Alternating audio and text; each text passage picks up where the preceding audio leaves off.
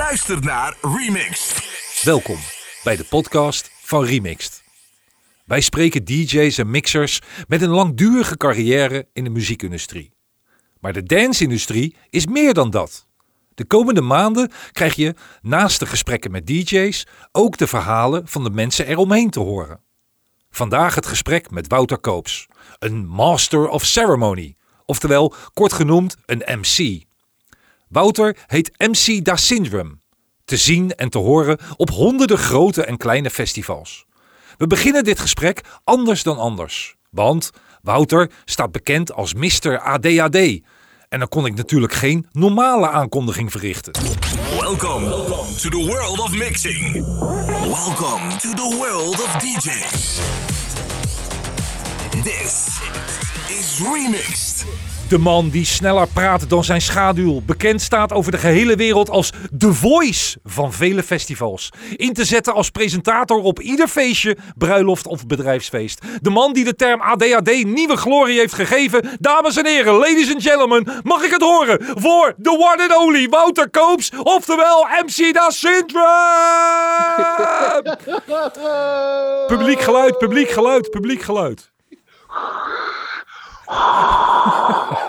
En de mensen, die luisteraars, die vragen zich nu af: waarom, Harold? Het kan toch ook gewoon rustig in een podcast? Nee. maar niet met jou. Nee, absoluut niet. Nee, nee, nee, nee, nee, dat kan niet. Nee, ik praat inderdaad misschien wel sneller dan mijn schaduw. Eh, ik dacht eerst dat je de Lucky Luke van de hardstyle-wereld of van, van de hostingswereld wilde zeggen, eh, zeggen, maar dat is niet zo. Nee, ja, eh, nee, ja, het kan niet rustig. ADHD is niet rustig, toch? Nee, nee, daarom. En ik moest het, ik moest ook even oefenen, want ik denk, ja, als ik, ik moet het zonder haperen, moet het eruit komen. Ja, Ik denk, dat gaat lukken. en dat heb je helemaal goed gedaan. Je kan zo het podium op als Kijk. presentator, host. eh, je kan zo mijn backup worden. Shadow even volgende nou. keer meegaat met mijn kofferbak, dan eh, roep ik jou erbij als ik geen stem meer heb. Of, eh, Ja, ja, but then it has to be eh, a Nederlands feestje. ik heb volgende week een interview met een Noorse DJ en dat gaat dus Oh, in het. Engels. ja, Ja, dat wordt natuurlijk een drama met mijn Engels.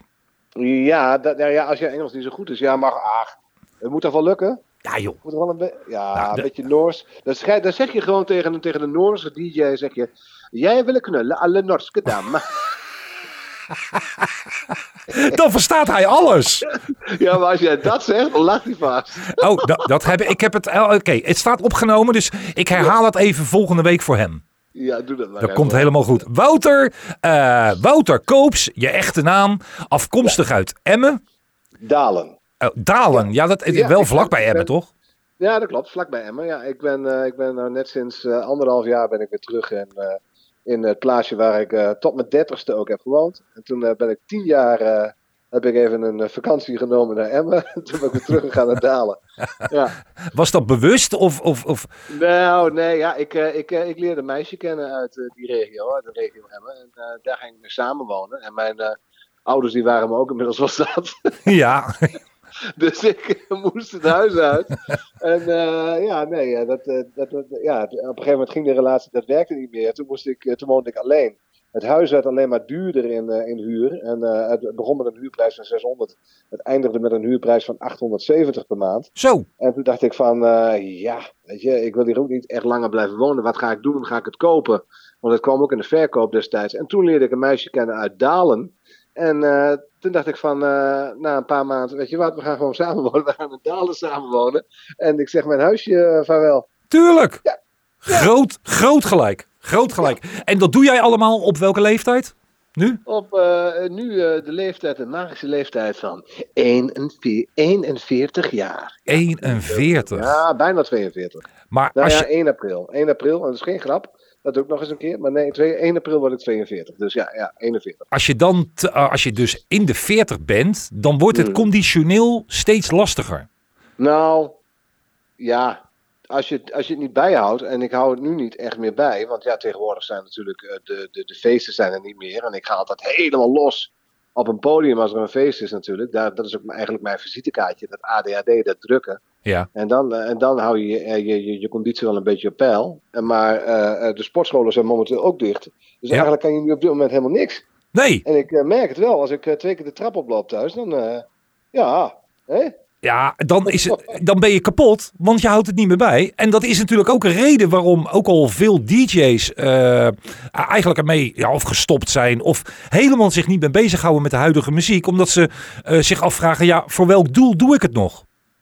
Ja, er zijn een, er zijn een heel aantal uh, DJ's die de drive niet meer kunnen vinden, zeg maar, om, om te doen wat ze altijd deden. Mm -hmm. En dat is eigenlijk wel jammer, want ja, je wordt natuurlijk ook... Kijk, je moet je voorstellen dat als je dit werk al jaren hebt gedaan en in één keer in maart 2020 wordt de stekker uit je passie getrokken. Dan moet je iets anders gaan zoeken wat je passie verlengt. Of je moet uh, iets gaan zoeken, zeg maar, wat, wat jou nog uh, uh, exposure oplevert. Ja. En wat doe je dan? Ja, als DJ zijn en je bent geen grote DJ, wordt dat al heel erg moeilijk. Je moet platen uit gaan brengen.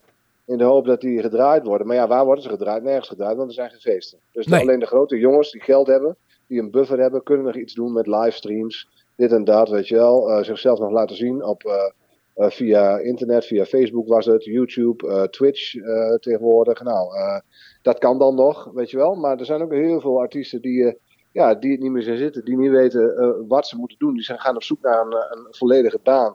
Of in ieder geval een, een, een, baan gaan ze naar op zoek. En dan blijven ze daarin. En dan wordt dat artiestenleventje of dat wereldje wordt een beetje opzij geschoven. En dat is natuurlijk heel erg zonde. Ja. Ik denk dat ook straks, zeg maar, als eenmaal deze crisis voorbij is, dat je straks ziet dat er heel veel artiesten die je toen zag, althans voor de coronacrisis, dat je die niet meer terug ziet straks. Nee, ik denk dat je een hele nieuwe generatie gaat krijgen. Ja, waarschijnlijk wel. Ja. Of uh, ja, een hele nieuwe generatie weet ik ook niet. Ja, kijk, ik denk ook altijd maar zo. Ik ben ook uh, gestopt op dat punt natuurlijk in maart. Maar ik heb wel heel veel van mezelf laten zien nog door het hele jaar, het hele jaar door. Weet je wel, door middel van livestreams en uh, door middel van mijn social media te updaten constant. En noem maar op, allerlei dingetjes aan te pakken waarvan ik dacht van... Ja, dat kan goed zijn voor mijn voor mijn ja, artiest zijn, zeg maar. Ja. Maar dat, dat, ja, dat is, het, is gewoon, het is gewoon heel moeilijk. En ik denk dat, dat heel veel organisaties straks ook denken van, joh, wie hadden we toen? En wie zijn er nog over van toen? Weet je wel, ja, die boeken we dan maar. Want dan weten we in ieder geval dat die nog goed bezig zijn. Die nog steeds dezelfde kwaliteit leveren. Precies. We kunnen niet aan iets nieuws gaan beginnen op een mainstage. Omdat we niet weten wat voor kwaliteit diegene in huis heeft. Hoe draait diegene? Hoe MC't diegene, weet je wel? Dat wordt allemaal erg moeilijk straks. Ja, ja. Dus het is, uh, het is een beetje. Uh, ik ben benieuwd, maar ik denk uiteindelijk dat het ook weinig uitmaakt voor het publiek. Want als eenmaal de feesten weer terugkomen en mensen mogen weer naar een groot feest toe of een evenement, dan gaan ze ook helemaal uit hun dak en dan zal het hun borst wezen wie er achter de draaitafel staat. Dan wordt het gewoon knallen. Echt ja. niet te geloven. Um, voor de mensen die jou nog niet kennen. Nou, we hebben het al even over nou, het verleden gehad. Relaties, uh, geboortejaar, uh, Emmen, de regio. Uh, MCDA Syndrome. Hoe ben jij nou eigenlijk toen de tijd begonnen? Hoe is het zo ontstaan? Ben jij begonnen als DJ of presenta presentator? Of hoe kwam het nou allemaal en wanneer? Nou, dat is wel leuk. Dat is wel een leuke vraag die je stelt. Ja, die vraag wordt me eigenlijk gewoon wel per jaar iets van twintig keer gesteld. En dan denk ik van, en dan gaan we weer. Nou, dan, dan gaan we nog verder terug. Nee, nou ja, wat, oké. Okay, dan is dan een standaardvraag. En ik heb echt een bloedje hekel aan standaardvragen. We gaan oh, nog okay. verder terug. Oh, jee. Jouw ouders, uh, in jouw jeugd. En dan heb ik het over toen jij 12, 13, 14 jaar was. Ja. Toen kreeg jij de muzikaliteit mee van... Ja. Absoluut. Ja, ik kreeg de muzikaliteit kreeg ik mee van mijn ouders. Ja. Mijn ouders gingen altijd op vakantie naar Frankrijk. En als we dan naar Frankrijk gingen, zaten wij dus, uh, mijn broertje en ik, achter in de auto. En dan moesten we altijd verplicht meeluisteren luisteren naar de opgenomen bandjes van mijn vader. en mijn vader en moeder, die luisterden vroeger altijd naar de Eagles, de Dire Straits, uh, wow. Young. Weet je wel? Dat Ja. soort dingen. Dat soort artiesten allemaal. Alan Parsons Project, noem maar op. Ja. Gewoon eh, een beetje rock, een beetje goede, goede muziek, zeg maar. Echt, echt goede muziek. Die nummers heb ik zo vaak geluisterd nu ook. Ook bijvoorbeeld Rolling Stones met Angel, weet je wel. Dat soort dingen allemaal. En eh, eigenlijk wordt dan muziek een beetje, dan word je een beetje opgevoed met muziek. Maar mijn vader had vroeger ook altijd thuis allemaal een platenspeler. Had duizenden platen in de kast staan. En dan gingen we op zondag gingen we gewoon platen luisteren, zeg maar. Wat stond er op van de Beatles, noem maar op. Dat soort dingen allemaal. Ja. En toen op een gegeven moment, toen dacht ik van, ja, toen werd ik wat ouder. Toen mocht ik zelf ook een stereotorentje. En ik weet nog wat mijn eerste plaat was. Dat was een, uh, zo'n zo'n kleinere plaat. Niet zo'n hele grote plaat, maar zo'n kleinere. Noem dat Singeltje, een singeltje. Singeltje, singeltje, ja, inderdaad. En dan was die van Lionel Richie.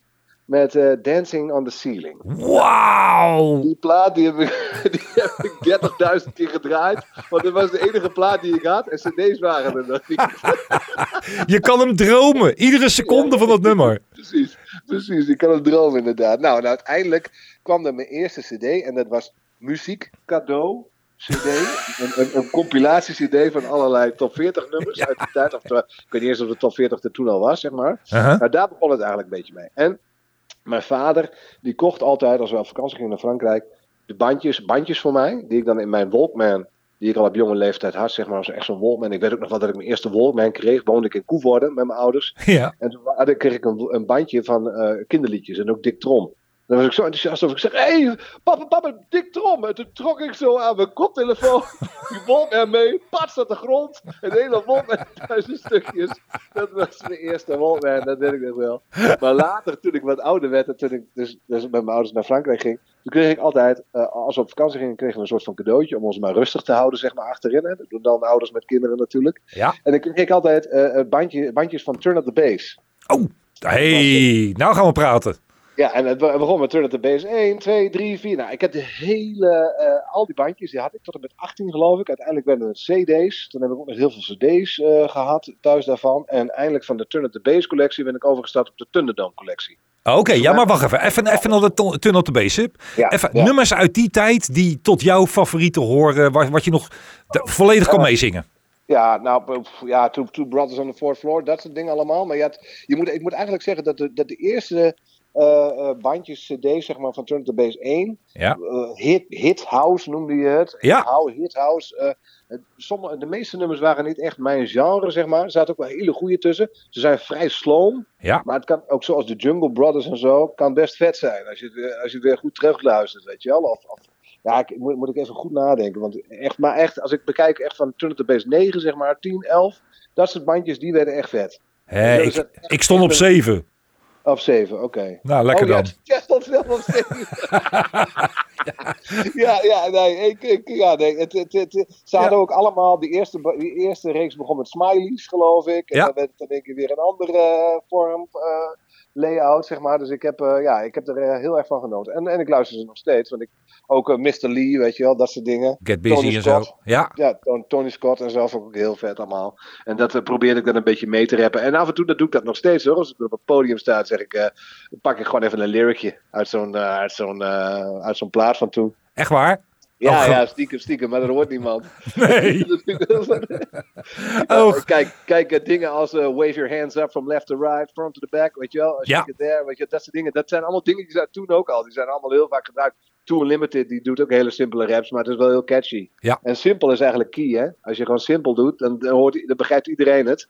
En niet die ingewikkelde tekst op een podium uit de micro, door de microfoon schreeuwen, want dat snapt niemand het meer. Je Precies. kan het moeilijk gaan hebben over, over een, over een, eh, nou dit is de CS 505 van Bos en dit is een, eh, een eh, ja, oké, oké, oké, Wouter, interessant, interessant. Hey, leuk zeg. Ja, Wat een originele teksten. Wat leuk. Ja, ja, nou, nee, maar goed, dus die Turn Up The Bassbandje, toen inderdaad Thunderdome was het. En vanaf mijn eh 14e, 15e geloof ik, ging ik al niet meer mee met mijn ouders op vakantie. Toen bleef ik alleen thuis. Mhm. Ja, en toen begon het eigenlijk een beetje, hè, mengpaneeltje kopen, een heel groot log mengpaneel, vier kanaals.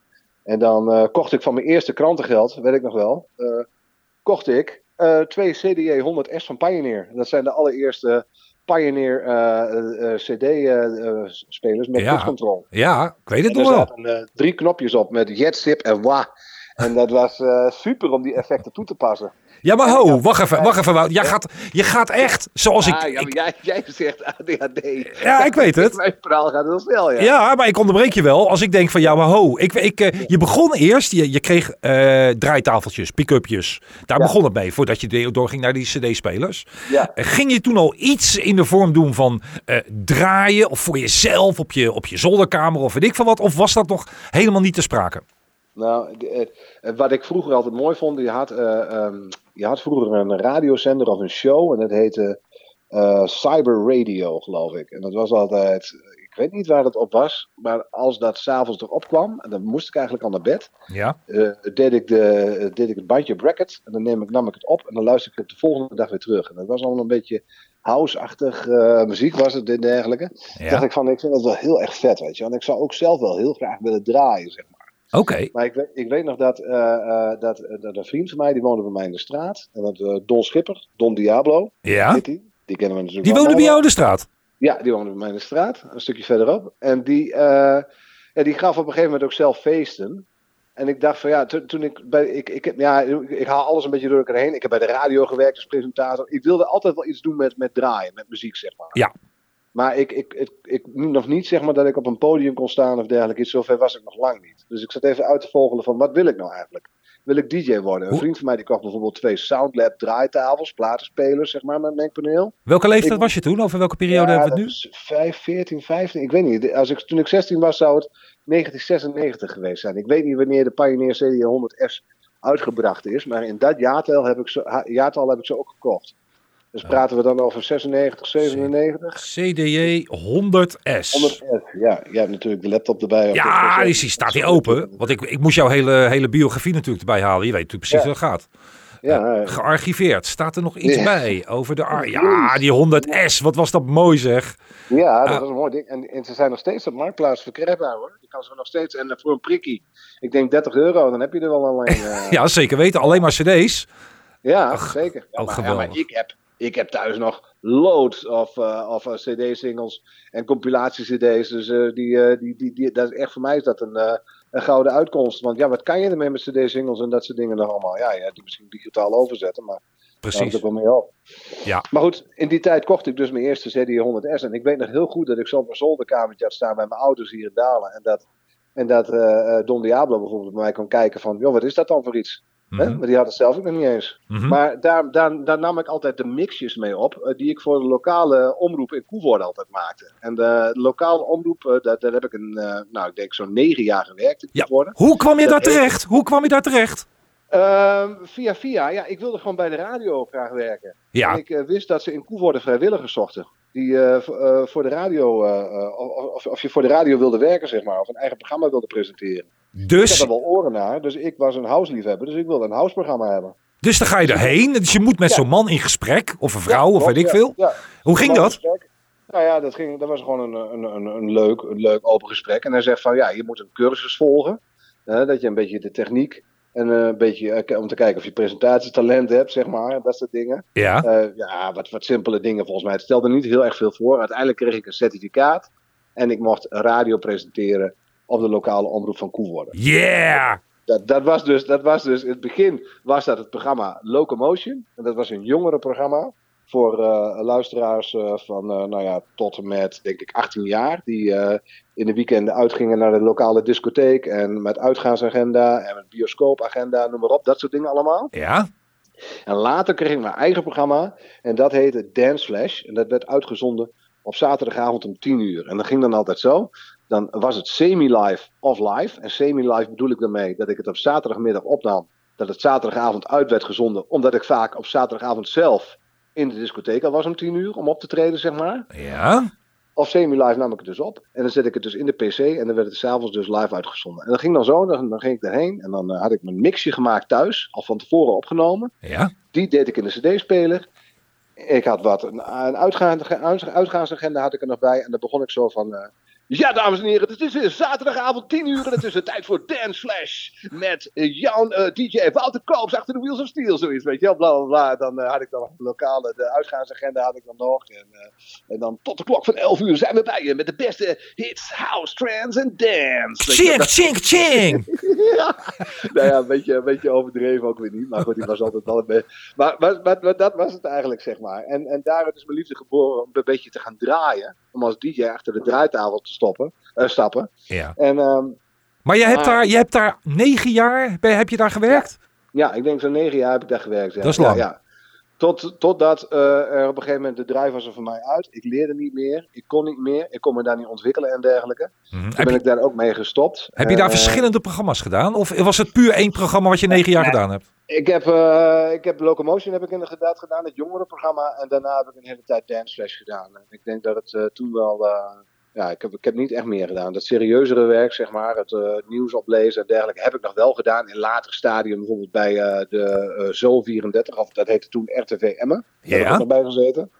Oké. Die zijn zeer professioneel. Is zijn inmiddels ook gefuseerd met de lokale omroep Koevoorde. Dus dat is nu één. Dat heet nu Zo 34. Zuidoost 34. En 34 is de weg die Koevoorde met Emmen verbindt. Vandaar dat het zo heet. Zeg. Oké, duidelijk. Ja. Maar Vergeet ik nooit eh, meer. Ja. eh, Ik ben nu al kwijt. Het staat erop, dus je kan nog honderd keer terugluisteren. Ja, dat klopt. Maar, maar, maar als we nou teruggaan zeg maar, naar die tijd van... Joh, in die tijd van de lokale radio, inderdaad, eh, met een vogelvlucht, jou even te vertellen... kwam ik in een discotheek, samen met Don Diablo toevallig... zei ik tegen de eigenaar van, joh, mag ik hier een keer achter de microfoon? Hij zei, dat lijkt me geen slim plan. En toen zei Don van, ah, laat hem maar even. Oké, Wouter mag even achter de microfoon. Dat vond hij wel leuk. Of ik de volgende week weer terugkwam voor 50 gulden. Of 50 euro, ik weet het niet eens meer. Toen heb ik dat week na week na week na week gedaan. Ja. Van feest naar feest. Ho, En ho, ho, ho, ho, ho, ho. Ga ik weer te snel? Ja, niet een klein beetje. Je wordt gevraagd. Je hebt eerst negen jaar radio Ja. heb je achter de rug. Ja. Dan wil je wat Ja. anders. En dan ineens Ja. komt de vraag van eh, de discotheek of van Don Diablo zelf.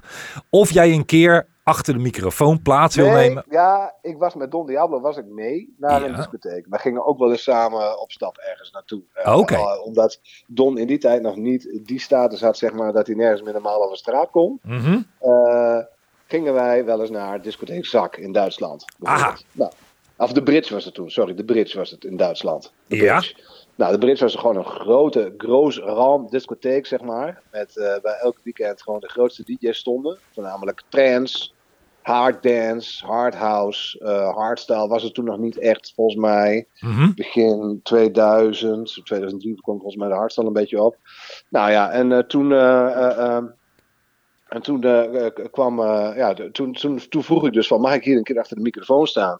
Ja, maar uit het niets. Ik bedoel, Ja, had, ik vroeg dat gewoon, omdat ik, ja, ik had wel wat, wat, wat lokale feestjes hier in de regio had ik wel al gedaan, zeg maar, als, als microfoon, of als, als, als MC. Ja. Eh, eh, maar dat was niet, ja, noemenswaardig dat je zegt van, eh, wauw, weet je wel. Ik, ik, ik, ja, ik, ik, ehm, nee, ja, ik, ik wilde gewoon dat weer een keer ervaren, weet je. Ik had dat wel vaker gedaan, microfoonwerk. Ik wilde gewoon wat meer daarmee doen. Ik vroeg misschien, is het ook leuk om in dit in een grote discotheek gewoon te gaan doen, weet je wel. Om daar een keer de microfoon te hanteren, zeg maar. Om daar een keer de, de boel op te zwepen en dergelijke. ja. En, maar dan, dan gaat die, en dan zegt die eigenaar, ja, is goed, doe maar. Eh, nou, dat was, was er eerst in, in eerste instantie helemaal niet zo enthousiast over. Eh, later natuurlijk, die, die dacht van ja, er komt weer een of andere gast die ik helemaal niet ken. Die gaat door de microfoon in lopen doen. Dat wil ik helemaal niet. En terecht. Eh, ja, en terecht. ja, het was natuurlijk een serieuze grote discotheek. En ja, dat, dat, dat, ehm, dat, dat wilde niet. En toen? En toen En, zei hij ja. En toen zei hij ja, uiteindelijk ja. Toen heb ik de microfoon gepakt en toen heb ik mijn ding laten zien. En toen was hij wel enthousiast. En toen Ja. hij van, Ja, maar nee, nee, nee, nee. Ja, maar ga weer, je gaat weer te hard. ja, Je- Je doet dat, dan ga je dus presenteren. Dan ga je eigenlijk MC'en. Je bent wel de, feest, de lokale feestjes ben je wel gewend. Maar niet in discotheek zak. Of in ieder geval in, de, in de naam van, die je toen de tijd had. Is een grote tent. nee, Oké, de Bridge, de Bridge was het. Want Zak zat ernaast. Za- Zak zat eh, 20 kilometer verderop. over hoeveel mensen hebben we het die er waren? Eh 5000 denk ik. 3.500 in één zaal, denk ik. 5000. 2.500 tot 3000 in één zaal? Ja, denk ik wel, ja. 2.500 tot 3000 man in een zaal. En Ja. de baas zegt, ga je gang maar Wouter. Doe Ja, je best. ja, Wat voel jij dan en wat denk je dan? Ja, dat weet ik niet meer. Ja. Ik weet nog wel dat ik het heel spannend vond en dat ik het gewoon maar deed. En waarschijnlijk heb ik geschreeuwd van... eh Party people! Iets wat ik op dit moment nooit meer zou doen. Want dan zou ik iets anders heel rustig zeggen van... eh, ladies and gents, weet je wel, bla bla bla. Hele duidelijke Engelse manier. Maar Ja. Party people, are you having fun? Dan ben ik de scooter achter, weet je wel. Van, I weer straat op. Tuurlijk! ja, dat doe je dan. En op zich geef je eens ongelijk, want je hebt, je, de, de ervaring is er nog helemaal niet. Het hele beroep van MC'en is eigenlijk, Ja. dat was er helemaal nog niet. Nee, eh, toen, toen, toen leerde ik namelijk ook die eigenaar kennen, of de DJ die draaide in die discotheek. Dat was DJ Bobby V. Ja. eh, draaide toen in die discotheek. En die heeft me eigenlijk eh, bij zijn boekingsbureau gehaald, Extranza. En vanuit daaruit heb ik dus ook meerdere feesten in Nederland en ook in het buitenland kunnen hosten. Maar gelijk al als MC, dus niet meer als DJ.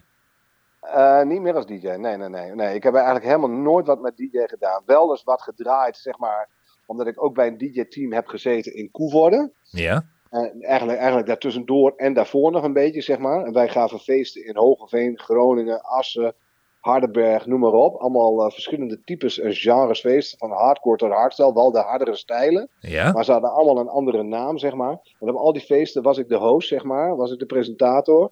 En ehm, Wauw. En ik heb eigenlijk, en ik heb eigenlijk ja, eh, wel eens als ze dan weer een soort van. Wat je in Koevoorde hier hebt, heb je Gansmarkt. Dat is dan een soort van lokaal feest. Ja. Dan was ik dan wel eens DJ. En dan draaide ik jaren 80 muziek en eh, top 40. Ik was eigenlijk meer een jaren 80 DJ, zeg maar. Ik heb ook ooit in een club in Hogeveen gedraaid. Elke vrijdagavond jaren 80 muziek.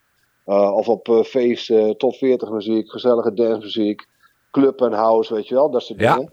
Maar ik had nooit echt de intentie om echt een DJ te worden van muziek uitbrengen, eh, DJ worden, noem maar op, dat soort dingen. Ja, ik wilde gewoon eh, langer op een podium staan misschien wel. Meer exposure pakken, langer exposure pakken. En gewoon die microfoon eh, in mijn hand. En, en het praten en het spreken gaat mij makkelijk af. Dus ik denk van ja, why not, weet je wel. Ik bedoel, er zijn Tuurlijk. heel weinig mensen die op een podium willen staan voor duizenden man. Of die dat misschien wel willen, maar die er eenmaal staan die niet weten wat ze moeten zeggen. Precies. Maar dat is dan. een dingetje. Dat bedoel ik eigenlijk met het eerste gevoel. Dat als je dat de eerste, allereerste keer doet. Dan Ja. is zoiets zo spannend.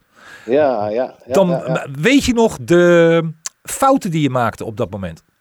Eh, nou ja, ik heb in, helemaal in het begin heb ik wel eens een DJ verkeerd aangekondigd. Omdat ik de, de, zijn naam verkeerd uitsprak.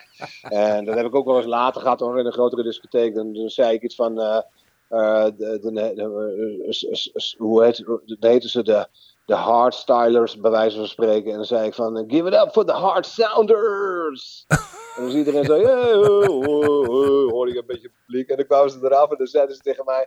"Eh, bedankt hè, MC Villain. Ah, dat, dat is wel scherp. Dat is wel leuk. Ja, ja, Ja. ja. Ja, dat, dat soort foutjes En ik heb ook wel eens gehad dat ik eh, een blackout had. Dat ik eh, te- heel goed wist met wie ik op het podium stond. Eh, En ook vrijwel recent nog wel, vorig jaar of twee jaar geleden, kan ik me nog herinneren. Dat ik op een heel groot podium sta. eh, voor 9 of 10.000 man voor mij, een festival. Ja. En dan pak ik de microfoon. En dan is het één seconde voor afkondiging. En dan weet ik in één keer niet meer hoe ze heten. nou ja, en wat doe je dan? Dan doe ik dit. At the count of three, I want you all to tell me the name of my dish. Dat is slim. ja. en dan horen ze allemaal, dan luister ik heel goed. Wat zeggen ze nou weer? Oh ja, tuurlijk. Ah ja. Ja, ransom. Ja, ja.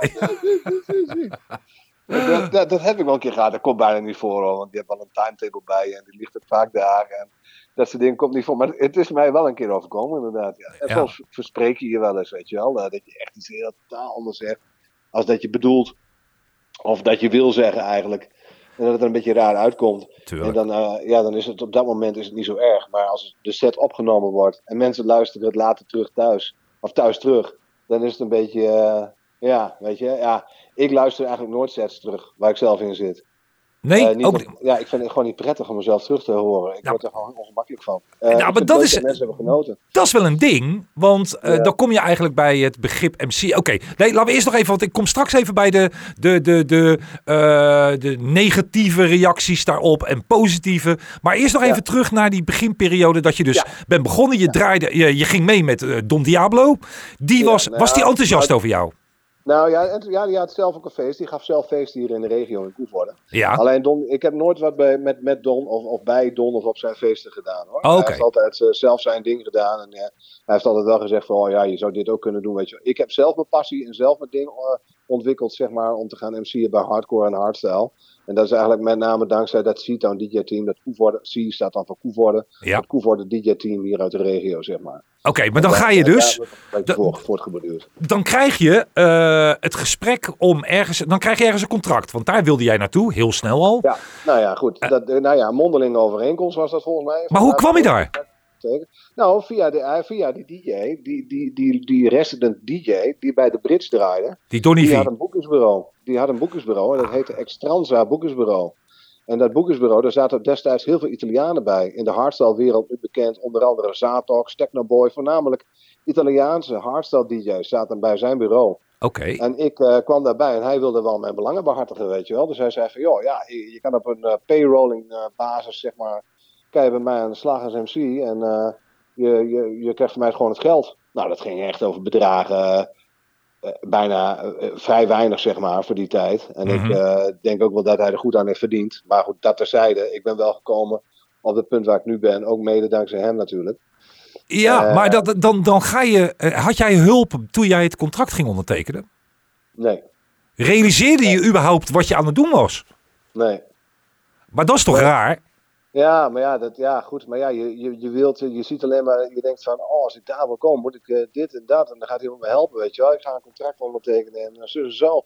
En uh, ja, dat, dat, als je jong bent, dan, dan wil je dat gewoon graag allemaal. Hoe oud was je toen? Ja, dat, ja nog niet eens zo heel erg jong volgens mij. wat zal het zijn geweest? Ja, jongen, dat durf ik niet eens te zeggen, man. Uh, Oeh, ja, ik ben nu 41. Hoe lang is het geweest? Nou, dat is ik wel 20, jaar geleden, denk ik. Ik woon nog in ieder geval thuis, sowieso. Ja, het staat niet in, je, in, je, in de biografie. Die houdt drie regels in. dus op, op, op, Wikipedia staan drie regels. Ja, daar heb ik dus helemaal niks aan. Nee, ja, maar, ja, goed, maar dit, het is, dat is eigenlijk wel om, de, om dat verhaal, zeg maar. Ik heb daar ook niet heel erg lang bij gezeten hoor. We zijn daarna naar discotheek Zak gegaan in Duitsland. Ja. Een andere discotheek 20 kilometer verderop met dezelfde DJ-groep, zeg maar. Ja. Toen heb ik nog een tijd lang, heb ik eigenlijk uh, dingen voor hem gedaan, of onder hem gedaan eigenlijk. En totdat in 2006 uh, het allemaal veranderde. Oké. Okay. Ja. Het allemaal veranderen. Veranderde. Ja. Wat veranderde?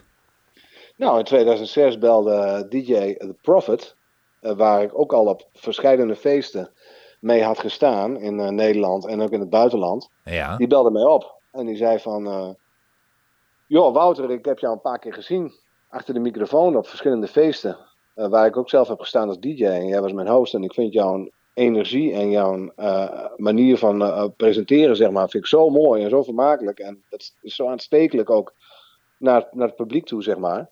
Um, ja, dat, dat, dat, vind ik gewoon fantastisch. En ik zal je vertellen, wij zijn bezig met een Scantrax World Artist Tour. En Scantrax is het label van The Prophet, zeg maar, het hardstyle label. Ja.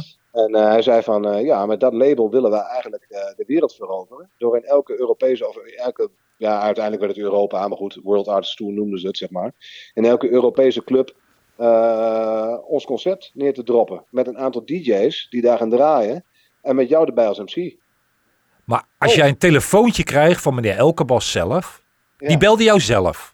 Ja, die belde mezelf, ja. Maar dan sta je toch altijd trillen op je benen op het moment dat dat gebeurt? Dat je, dat je denkt van, wat, wat, wat de fuck kom, overkomt mij nou? Ja, nou ja. Of zag je het aankomen? Ja. Uh, nou, nee, dat niet. Maar uh, ja, ik vond, ik vond het wel leuk hoe het ging allemaal op, die, op deze manier. Ik had me nu ook niet echt beseft van, oh ja, dan gaan we dit allemaal doen, weet je wel. Ik denk, ik zie het allemaal wel. Maar, maar ja, ja, maar dan wordt het ineens een vak, hè? Ik bedoel, want ja, je, je deed het daarvoor, deed je, het, deed het gewoon erbij, neem ik aan. Ja, ja, ja, ja, ja, ja. ja. En dan verandert er veel. Ja, dan verandert er veel. Eigenlijk heb ik in, ja, toen, toen, toen zei ik nog tegen uh, Dof, uh, zo heet de prophet dan, Dof Elkebas, inderdaad, wat je zei. En, en die zei, zei ik van, maar ik sta onder contract bij iemand anders, bij uh, Bobby V. Ja. En ik weet niet of ik daar zomaar weg kan. En hij zegt van, nou, dat regel ik dan wel, zei hij. Zo? En een, en een dag later was het geregeld. Dat meen je niet? Ja. ja. En je weet niet wat zij onderling hebben afgesproken? Nee, nee. Ah, dat hoef je niet nee. te weten ook, dat maakt ook niet nee. uit. Nee, nee, dat maakt het niet uit. Nee, nee. En inderdaad, en toen uh, heb ik in 2008... Want dat was nog wel een dingetje. Ik kon nog niet uh, mijn eigen facturen schrijven, zeg maar. Dat hebben we eerst nog op een andere wijze gedaan. Mm -hmm. Maar in 2008 heb ik eigenlijk mijn eerste bedrijfje opgezet, mijn eigen bedrijfje opgezet, zeg maar, als MC. En ik weet nog heel goed dat ik in 2008 bij de Belastingdienst kwam. En ik zei van, joh, ik heb een KVK. En, ik, en hoe gaat het dan bij de Belastingdienst? Want waaronder val ik? En wat ben ik eigenlijk, MC, weet je wel? ja. Geen idee, zeiden ze. Nee, dat was helemaal weet nieuw. Helemaal niet wat het is. weet helemaal niet wat het is. Ja, er waren wel wat MC's, maar hier in de regio kennen ze het niet hoor. Nee. Oké, okay, dus ik heb eigenlijk alles zelf uit moeten zoeken, zeg maar. En uh, onder, welke, onder welk Circus, beroep werd jij ingeschreven? Circus en variété. Nee!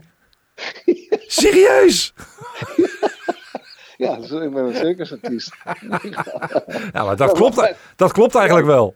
BTW laagtarief hanteer je, hè? Dat is het. Uh, ja, natuurlijk. Is, uh, dat, is de, dat is de belangrijkste voorwaarde. Dan is alles ja, goed. Precies. Maar dan, dan, dan, kom je dus bij Scantrax. En dan ja. kom je dus in één keer bij een groep namen. Scantrax was zeker jaren 2008 tot 2012, 13 was het toonaangevend op het gebied van hardstyle. Ja, ja. Alle, alle bekende DJ's die men nu allemaal kent zijn daar allemaal groot geworden. We Precies. hier over artiesten als Headhunters, Wildstyles, Brennan Hart, Frontliner. Die blok uh, Estefan. Ja, ja, zeker die er nou nog steeds bij zitten, die blok en Estefan. Dat zijn echt trouwe, de trouwe honden van de, van de Scantrax, van het Scantrax, Scantrax, Scantrax label. Want de rest, uh, zoals een Headhunters, Wildstyles, Brennan Hart, noem maar op, zijn allemaal weggegaan. Die zijn allemaal voor zichzelf begonnen. Ja. Maar dan, aan de ene kant geeft ze ongelijk. Aan de andere kant, ja, je bent wel ergens begonnen en samen maak je iets groot. Maar goed, dat, eh, dat is zijde. Dat is ook niet echt mijn... eh, ja, ze hebben allemaal hun eigen vertakking gekozen. En dat Ja, moeten ze allemaal eh, op zichzelf weten. Maar die begintijd, was Scanswax toen jij erbij kwam al groot? Of was het toen eigenlijk ook nog nieuw? Nee, het was, het, was een, het was een groot label. Je had toen ook labels als Fusion in het Ja. zuiden van het land. Je had nog wel hier en daar wat labels, maar het was wel... Het, ja, je hebt Dirty Works geloof ik ook al in, in België. Maar Ja? het was wel de, het, grootste hardstyle label van, van, van de wereld eigenlijk. En we hebben eh, vier, vijf keer, zes keer de prijs gewonnen. Beste, eh, grootste hardstyle label van de wereld. Op, En- op, de, via, via de awards, zeg maar. Wat deed dat toen jij daarbij kwam voor jouw carrière op dat moment? Los van het feit dat je ineens met al die jongens mag gaan samenwerken. En dus op tournee gaat en van dorpen tot steden en festivals en landen. Je gaat de hele wereld over. Ja, ja, ja het was Eh, ook niet om de havenklap hoor. Je moet zeggen dat er een paar weken tussen zat en dan ging je weer een weekend naar Italië. En dan zat er weer een paar weken tussen en dan ging je weer naar Duitsland. De tours die werden eigenlijk gewoon geregeld ingepland. En daartussendoor had je gewoon nog je eigen optredetjes die je deed op de lokale feestjes of op andere grote feesten, weet je wel. Eh, want eh Dolf Elkebas had zelf ook een boekingsbureautje en dat heette Drop the Beats destijds. En vanuit daaruit eh, kon ik ook gewoon mijn dingetje doen, zeg maar. Oké. ik ook andere feesten af, ja. In die Ja, jaren dacht jij toen van, nou, dit is wat, wat ik wil met mijn leven. Hier ga ik tot mijn 65ste mee door.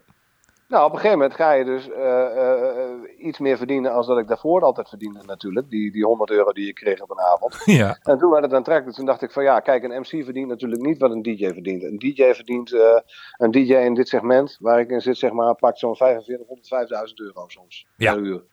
Een MC verdient nog geen 1000 euro. Tenzij je een hele grote MC bent, er zijn er twee of drie misschien. Die verdienen veel meer. Nou, twee of drie, ik, denk- ik, één ken ik hem. Ja, Maar die doet er ook veel meer voor. Misschien. Maar dat terzijde. Nee, ja. Kijk, dus je kan, je kan er gewoon van rondkomen. Je kan je huur betalen, je kan je eten kopen en je kan, eh, je kan er mooi van leven, weet je. Je kan je kleding kopen, je kan leuke dingen doen. Dus ik dacht van, dit is mooi. Klaar, Tuurlijk. Ik kan gewoon rondkomen van, van mijn optredens. En dan heb ik eigenlijk vanaf 2008 heb ik dat, eh, ben ik dat gaan doen. Maar dan ben je, dan heb je twaalf jaar lang heb je dit werk gedaan.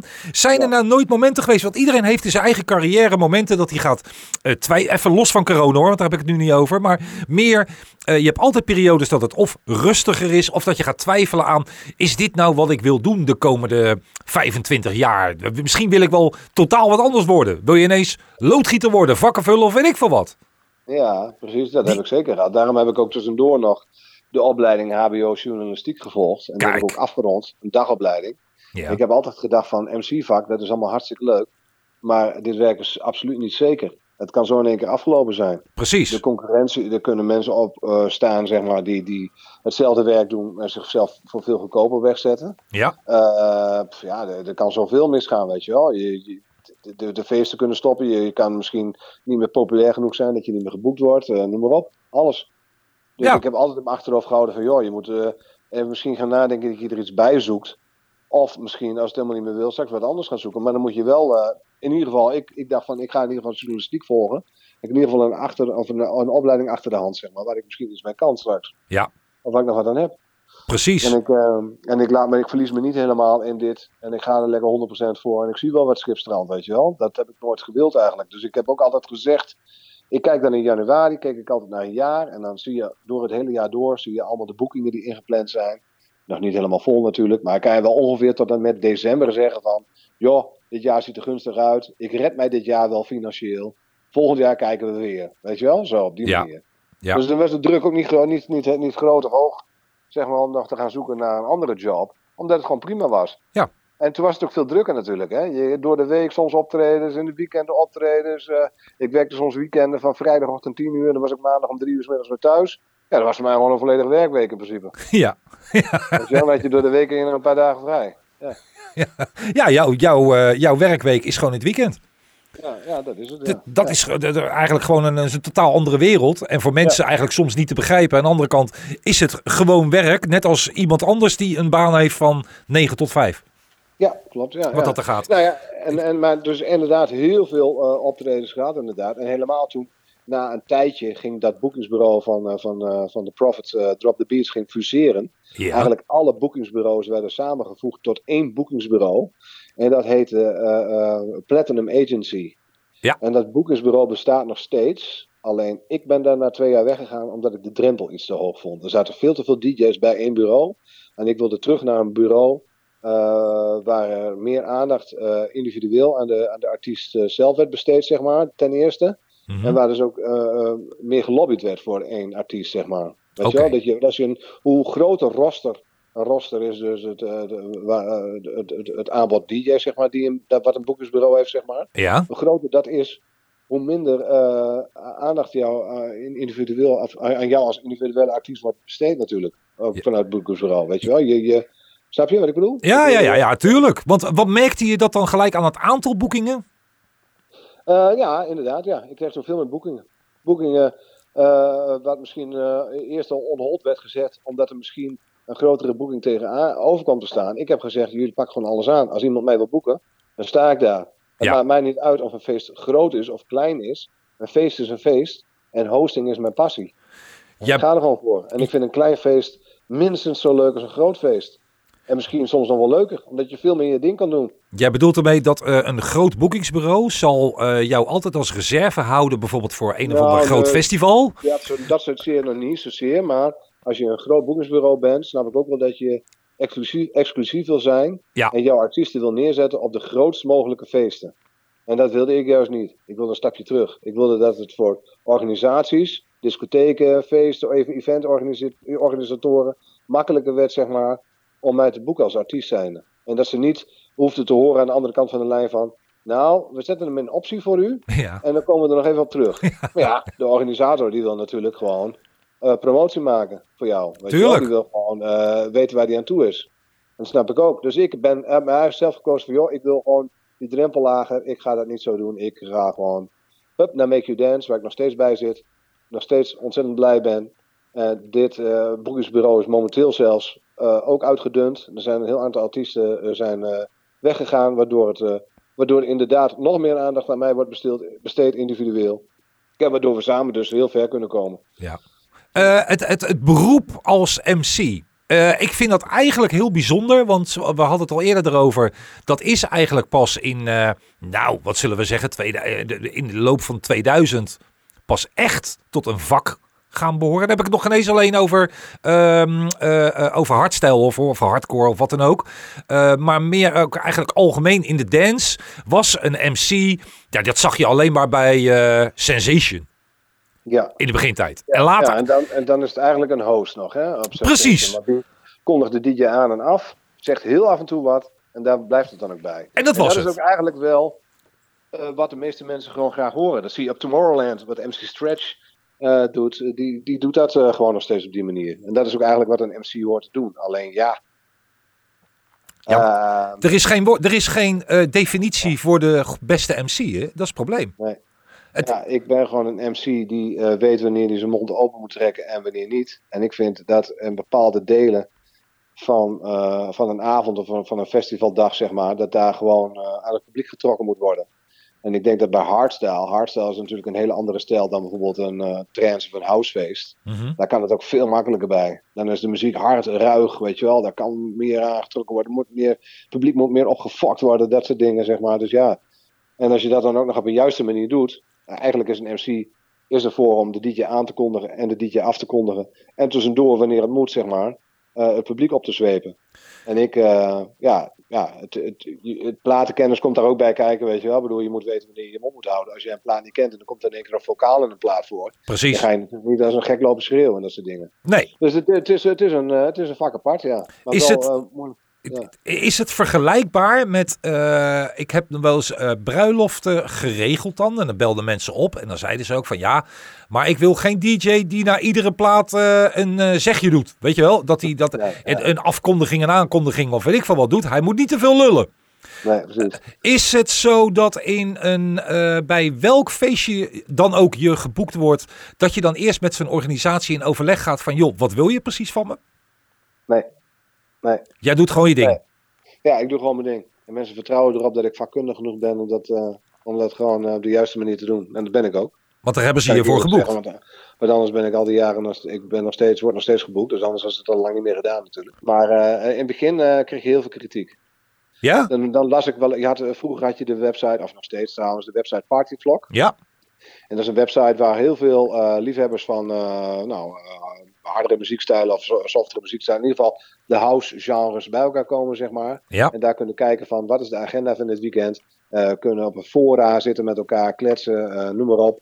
En er stond af en toe kon je ook reacties achterlaten onder de artiest. En er stonden dingen eh, wel eens onder, onder mijn artiestennaam van ga, nou laten we dat woord maar even niet zeggen met elkaar, ander Ja. werk zoeken en eh, sterf en dit en dat en eh, dat soort dingen, een beetje kut geschreeuw en noem maar op. Echt? En eh, dat was in het begin al, ja zeker.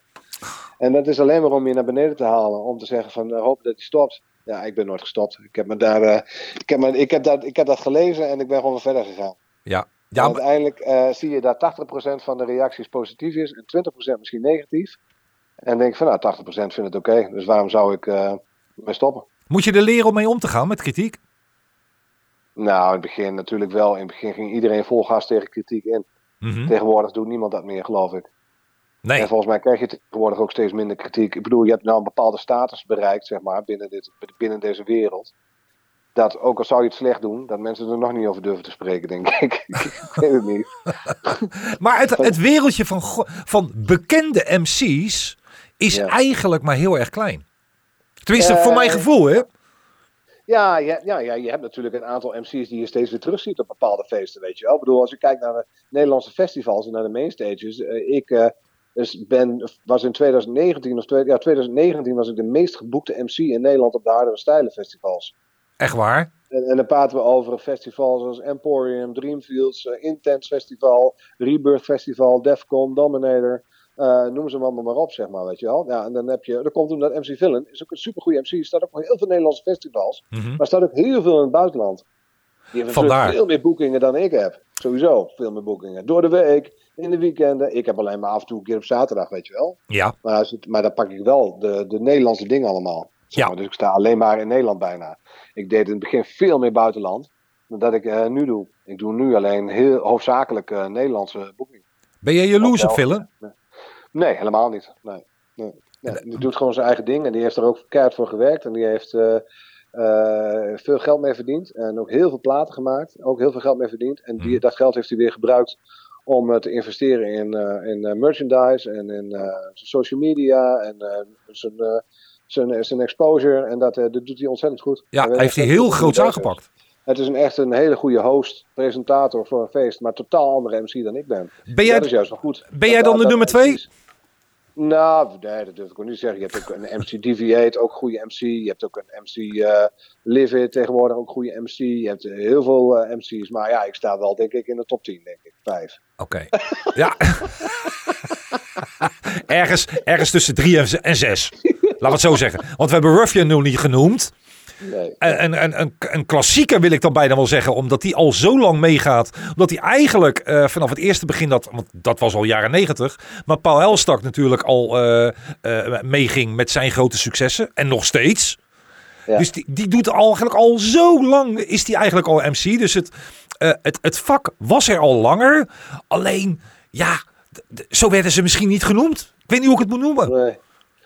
Ja, ja, ja, ja, MC, ja, ja, MC's, ja, ja. Ik, ik, ik, op een gegeven moment, ik weet nog wel dat ik namen moest bedenken. En ik dacht van, wat in vredesnaam moet ik als naam bedenken? Ik had vroeger, had ik, had ik eh, The Rave Detective. Ja, dat is wel raar. Sinister 8 had ik. Sinister 8, ik denk dat is ook niet. Dat ik van Syndrome, Das, das Syndrome. En Das Syndrome komt eigenlijk een beetje omdat je had toen ook al de hardcore MC, MC The Mouth of Madness.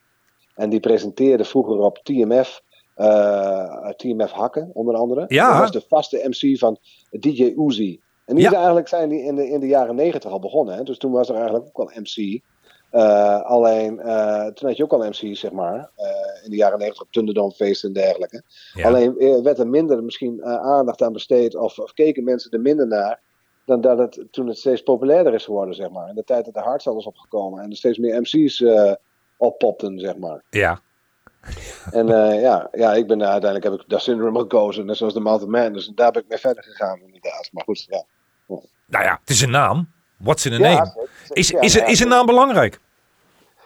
Uh, naam is uh, belangrijk in die zin. Ja, het moet wel, het moet wel ergens op slaan. Ik bedoel, je, je, je gaat jezelf niet MC Kriki Krakkie noemen of zo, weet je wel. Nou, wel originele naam, MC Kriki Krakkie. Maar ik vind het gewoon wel vet, weet je wel, dat als ik eh, in een buitenland ben en ik lees op een Finse flyer staat, Dat Syndrome, weet je wel. Ik vind Dat Syndrome vind ik nog mooier als, er staat, als, dat, als dat er staat MC Dat Syndrome. Ja. Ik bedoel, je zet ook niet neer DJ Future Noise of DJ Wildstyles. Wildstyles, gewoon Headhunters, weet je wel. Dat Syndrome, klaar, bam. Ja. Dat DJ MC, dat hoeft er niet meer voor. Mensen weten wel dat jij MC Dat Syndrome bent. Als je bekend bent in deze niche-branche, in deze wereld, zeg maar. Exact. Exact. Wat was je beste optreden ooit? Hmm. Nou, ik weet nog wel dat, uh, dat ik uiteindelijk dus bij uh, The Profit kwam, bij Scantrax, bij het label. En toen een jaar later, toen belde hij op en toen zegt hij van tegen mij, toen was ik in de auto, zat ik in de auto en toen zei hij tegen mij, zit je in de auto? Ik zeg, ja, ik zit in de auto. Zet je auto even aan de kant van de weg. Ik zeg, oké, okay. wat gaat er gebeuren? hij zegt, hou je vast. Ik moet op Sensation Black optreden in de Amsterdam Arena en jij mag daarbij aanwezig zijn als mijn MC. Wauw. En, en toen dacht ik van, ja, dat is wel heel vet, want ja, hoeveel duizenden mensen zitten daar in die arena? Ja, een stuk of 50. 40? Ja, dus, geen idee. Ik weet het niet. En toen hadden we een plaat gemaakt in de studio. En dat was op de plaat van uh, Black Stripes. Uh, dat van dat... Ja. Nou, dat hadden we zo gemaakt dat ik dat dan een paar keer ging voorzingen, zingen, zeg maar, op het podium, op, op die stage, terwijl hij draaide. En ja. dat, de hele arena, die deed met mij mee. En toen kwam langzaam die kick erin. En dat was zo vet om te doen. Ja, dat was denk ik wel. Dat was wel die filmpjes staan ook op YouTube. Als je intikt uh, The Prophet, The Syndrome, uh, Black Stripes met een Z, Arena of Sensation Black of dergelijke. kom je wel eens wat filmpjes tegen. Ja, het is gewoon echt heel vet. Welk jaar en, van Sensation was dat? Waar, ik denk 2007. Want in 2006 was met Rob G. Ja, ik denk 2007 zoiets. 2007, ja, gokje. Oké. En, en uh, ja, dat was, echt, dat was echt fantastisch. Maar dat was een hele goede natuurlijk, sowieso. De buitenlandse optredens waren ook allemaal heel erg top. Maar ik heb zoveel. Ja, als je kijkt naar bijvoorbeeld in Nederland een intens festival mainstage. Ja, je weet niet wat je ziet. Dat is gewoon fantastisch. Ja. Dat is voor mij, uh, kijk, ik snap, ik sta, het zou best zijn dat Defcon misschien dat uitzicht mainstage nog waanzinniger is. Alleen ik heb nog nooit op Defcon mainstage gestaan. Hoeft hm. ook niet, wat mij betreft. Uh, ik bedoel, intens mainstage vind ik prachtig, weet je wel. Ik vind het, dat is echt, dat, is, uh, ja, dat, dat zijn echt fantastische dingen om te mogen doen. Maar ja. ook hele intieme dingen, weet je wel. Zoals clubs, zeg maar, voor maar, zoals je hier in de buurt had je altijd in Balkbrug. Het is jammer, zeg maar, dat tegenwoordig de discotheken in Nederland een beetje uitgestorven zijn. Je hebt er nog maar een paar. Precies. En dat is, door, en dat is gekomen doordat het festivalseizoen eigenlijk in maart al begint, in oktober eindigt. En dat de discotheken nog maar een paar maanden hebben om zeg maar, hun inkomsten te, binnen te krijgen. En dat lukt ze gewoon niet, want dan moeten ze ook nog eens een keer tegen elkaar op gaan concurreren. Ja. Dus dat, lukt, dat, dat, dat gaat gewoon niet meer, weet je wel. Dus discotheken sterven uit, zeg maar. Je hebt er nog maar een paar. En die, en die discotheek die, waar ik op doelde, zeg maar, die zat dan in Balkbrug, Takers. En dan had je dan één keer in de maand dat je Night of the DJ's. En dan kwamen dus artiesten inderdaad als Frontliner, Wildstyles, Headhunters en zo. Al die artiesten hebben daar gestaan. Ja. Die hadden elke maand weer een nieuw concept. Ja, dat was gewoon heel intiem. Intiem. Met een uh, selecte groep mensen, zeg maar. Zo'n 200, 300, 400 mensen, zeg maar. Wauw. Ja, dat was fantastisch. Dat was echt fantastisch altijd. Dat, dat soort dingen zijn heel erg leuk om te doen. Dus de, dan noem je eigenlijk twee extreme verschillen. Aan de ene kant de Amsterdam Arena met Sensation. Aan de andere kant ja. in Balkbrug gewoon in een kleine tent van een paar honderd man. Ja. En, en dat de, de, voor jou alle twee dat soort feesten eigenlijk net zo gedenkwaardig zijn. Ja, ja zeker. Ja, ja, absoluut.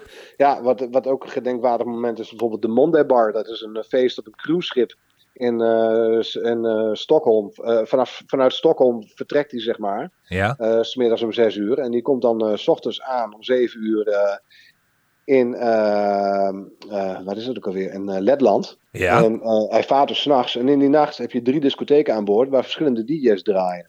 En ik host dan altijd de hardstyle, zeg maar, op de weg naar Letland. Ja. En dan de volgende dag ga je vanuit Letland ga je er weer af en dan ga je weer naar huis toe. Of je vaart de volgende nacht weer terug naar Stockholm. Dus eigenlijk vaart hij. Het is een partyboot waar 700 mensen aan boord komen. Die helemaal uit hun dak gaan, zeg maar. Wow. Twee nachten lang. Ja, en dat is echt fantastisch. Mensen verkleden zich op het dek achterop met een biertje in de hand, lekker in het zonnetje.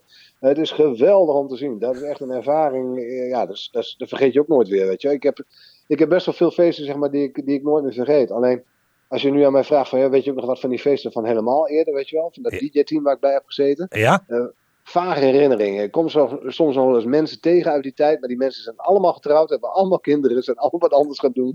Zitten helemaal niet meer in het uitgaansleven.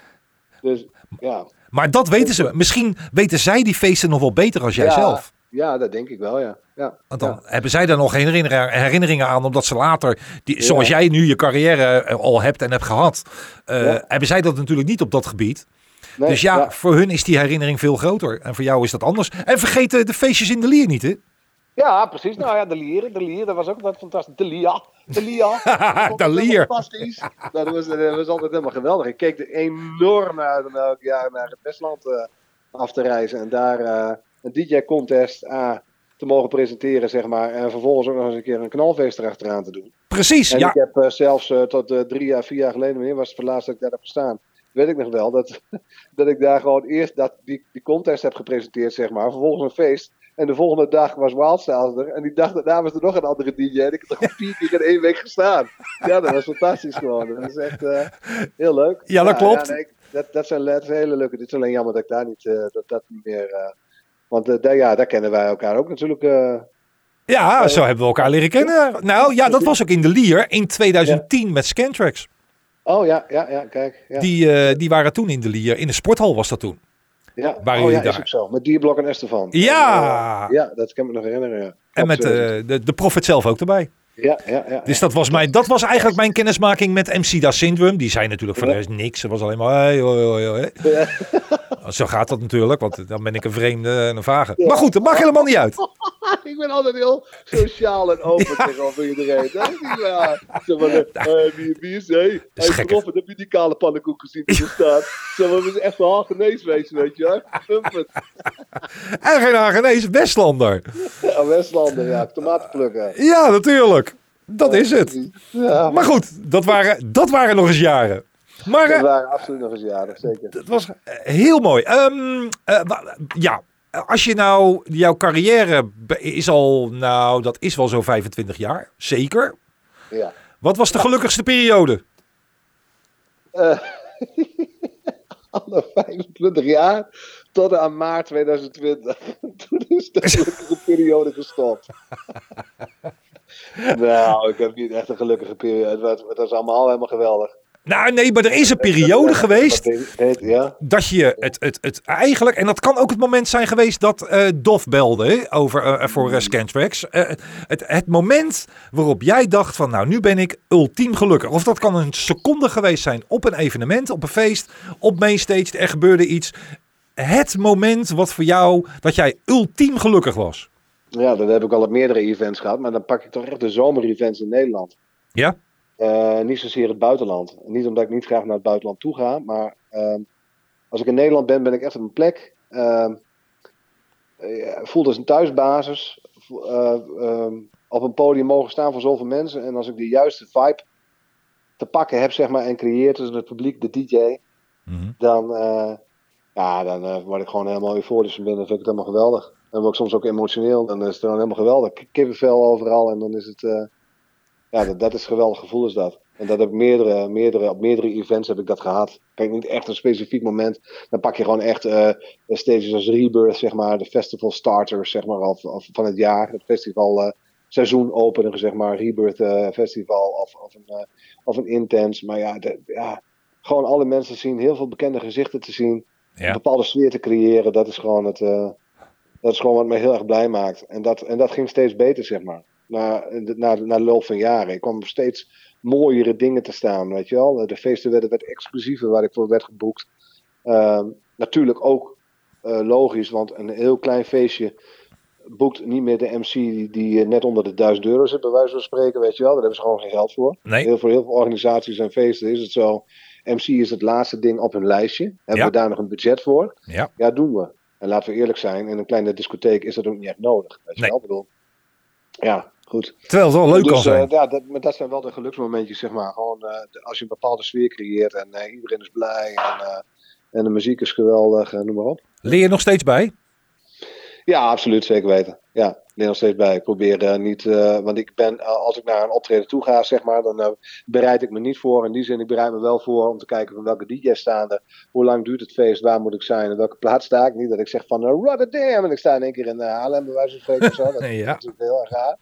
Maar nee, ik kijk wel wat de line-up is. Maar voor de rest improviseer ik altijd. Ook op hele grote feesten van 9 of 10.000 man. Oké, Ik pak de microfoon. Ik, moet, ik, ik, ik, ik weet niet bij God niet wat ik ga zeggen bij de afkondiging. Maar als de afkondiging is, dan zeg ik het. dan ben je er. Ja. Dan, dan sta je scherp en dan is het gewoon... Ja. Eigenlijk, dan, gaat het, dan gaat het automatisch. Ja, Maar, en, dan heb je, maar dan weet je eigenlijk van tevoren nog niet wat je gaat zeggen. nee. Eh, dan kan je dus ook de fout ingaan. Ja, dat is nog nooit gebeurd. Dat kan wel.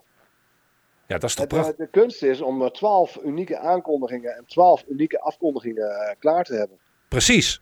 Op een festivaldag. Bereid je dat En wel dat voor, zo'n aankondiging ook. van een nieuwe DJ? Dat onderscheid je ook van de rest. Als jij dat gewoon goed kan en je weet een goede sfeer te brengen zeg maar, op een feest, word je vaker gevraagd, word je vaker geboekt. En dat is niet wat iedereen kan. Want er zijn genoeg jongens en meisjes, of voornamelijk jongens die zeggen van ik kan ook wel MC'en, laat mij even. Put your hands up! Put your hands up! Hands up, hands up, hands up! Put your hands up, make some noise! Noise, noise, noise, noise! Hands up! Ja, En dat is het dan. dat hebben we dan weer gezien. Oké. Maar eh, voor, er zijn natuurlijk, want het, wereldje, daar hadden we het al eerder over. Het wereldje is heel klein van MC's, althans in ieder geval de bekendste. Er zijn er wel steeds meer. En wellicht heb jij zelf ook talenten rond zien lopen waarvan jij denkt van oké, die is nu begonnen of die is misschien pas twee jaar bezig, die is nog groeiende. Maar let op mijn woorden, die gaat er komen. Ja, ja, ja, nou goed, dat, eh, dat, eigenlijk wist ik helemaal, dit is wel grappig. Eh, ja, Live It sowieso. Uh, Live It, MC Live It is gewoon een goede MC. MC DL is een goede MC. Het zijn allemaal jongens die eigenlijk nog niet zo lang in het vak zitten als ik. Of misschien ook wel, maar weer wat meer op de achtergrond zijn geweest. Maar Ja. de laatste jaren zeg maar veel, veel naar voren toe zijn gekomen. Of naar voren zijn gedrukt ook. Het is maar ook maar net met wie je af en toe meelift. Hè? Als je de juiste mensen kent, dat scheelt ook een hoop natuurlijk. Ja. Ik bedoel, eh, het hoeft niet allemaal te zijn omdat je zelf eh, zo goed bent. Dan kan je nog zo goed zijn.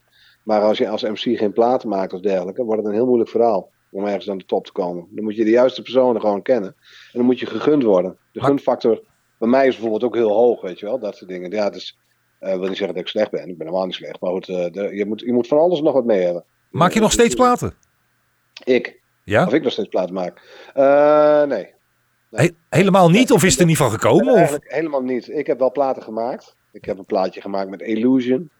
Ja. Dus een hardstyle DJ van, van, eh, van, van, van, van, van eerder, zeg maar, van het begin, begin van de Scantrax Tour, zeg maar. Ja? Eh Mainstage Superstar heette die. Ik heb een plaatje gemaakt met Randy. Nou, Randy is gewoon een hele goede hardstyle DJ, van nu ook. Ja. The Rise heet die plaat. Ik heb een plaatje gemaakt met eh Heat Zone, ook een hele bekende op YouTube. Die heet Seal the Seas. Dan doe ik een piraat na. nou, mensen die, eh, die eh, vergeleken dat op Cubase toen de plaat erin werd gegooid, gegooid met Nickelodeon Hardstyle. Dus toen, ah, weet je, maar iedereen hapt van mij eh, waar ik sta. Of je mij nou op de terrorzaal neerzet, of je Ja. mij nou op de hardstyle-zaal neerzet, je zet mij op de freestyle-zaal neer met Dark Raver, of je zet mij naast een house DJ neer. Ik flikker hem gewoon. Dat maakt niet uit. Maak Ja, mij gewoon aan naar de stijl. Ik heb jou gezien in de RAI samen met Party Racer, want daar, daar was jij de host. Ja. toen hij daar ook één stage had gehost. En ik verbaasde me van tevoren dat ik dacht van, hè? Gaat, gaat Wouter nou op, op, op, op, eh, bij, bij Party Racer staan de hele nacht? Dat is echt heel snel en heel hard. Ja, ja, maar dat is dus het. eh, als je, als je eh, dus, dus meerdere stijlen onder je neemt, zeg maar, dan heb je dus ook meer bereik. Ja. Het is, ik, vind, ik vind alles leuk als er maar gewoon een beat in zit, weet je wel. Dat is, het is, ik heb natuurlijk wel mijn voorkeur, misschien waar ik, waar ik liever sta. Maar dat, over het algemeen doe ik gewoon graag alles. Nou, het vereist gewoon aanpassingsvermogen eh, op het moment dat je op, op welke plek je staat. Ja, als je op hardcore staat, kan je meer eh, bijvoorbeeld eh, wat vaker schreeuwen motherfucker. Dan dat je op een mainstage staat van hardstyle. Mhm. Dan zeg je niet van yo motherfuckers, what's up? Dat al die dagjes mensen je aankijken van. Nou, nou, nou, rustig, rustig, rustig. Ja, Kalm, kalm. ja, kalm, Ja, want eh, toen ik jou voor de eerste keer vroeg om de DJ-contest te presenteren, Eh, dat is natuurlijk een heel ander vakgebied. Want dan ben je echt presentator. Dan ben je niet als MC. Maar dan, dan ben je echt de host van de avond. Je komt nog de mensen aan. Je geeft de, de uitslag door. Dat bla bla bla. Dat is een heel andere techniek. En ook daar ben je, eh, vind ik persoonlijk, vind ik jou daar heel erg goed in. Dus dan, Nou, toen, je bent ook later andere dingen. Je bent later, je bent daarvoor eigenlijk al heel veel andere dingen ook gaan presenteren bij, bij wijze van spreken, braderieën. Ja, Zit daar nog toekomst in? Ja zeker. Nou, ik begrijp, begin 2020 heb ik een eh, bedrijfje opgestart naast MC de Syndroom. En dat heet Koopkracht Communicatie. En eigenlijk komt dat, is het afgeleid van Wouter Koops, Koopkracht Communicatie. Koopkracht Communicatie. Dat, dat heb ik niet zelf verzonnen trouwens, maar goed, dat is, Het is wel goed gevonden. is wel goed verzonnen. Ja. Eh, ge- gevonden, gevonden, ja, inderdaad. Nou, en daarmee eh, eh, ga ik dus inderdaad nieuwjaarsrecepties, eh, wilde ik gaan presenteren, wat jij zegt, braderieën, of een eh, misverkiezing, of seminars als moderator. Het meer serieuzere werk, zeg maar. Dus het meer interviewen op het podium, het presenteren, het, dat het niet zozeer gerelateerd wordt aan MC de Syndroom. Want. MC de Syndroom is echt de host van festivals, de entertainer, de gangmaker, de feestmaker, de, de, de, de, de, de zeg maar, hoe je het ook maar wil noemen.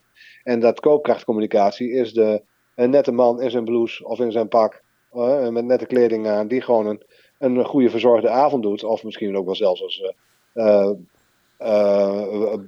hoe heet het, trouwerijen doet of zo voor de gemeente, ik noem maar wat. Ja, nou ja, gewoon als Wouter Koops. Dan ben je, dan ben je Ja, op dat ja. moment Wouter Koops. En, Wouter en, Koops, ja. en Dat Syndrome is een heel ander artiest. Ja, precies. Maar het is knap als je ook zo veelzijdig bent dat je ook dat soort dingen kunt gaan doen.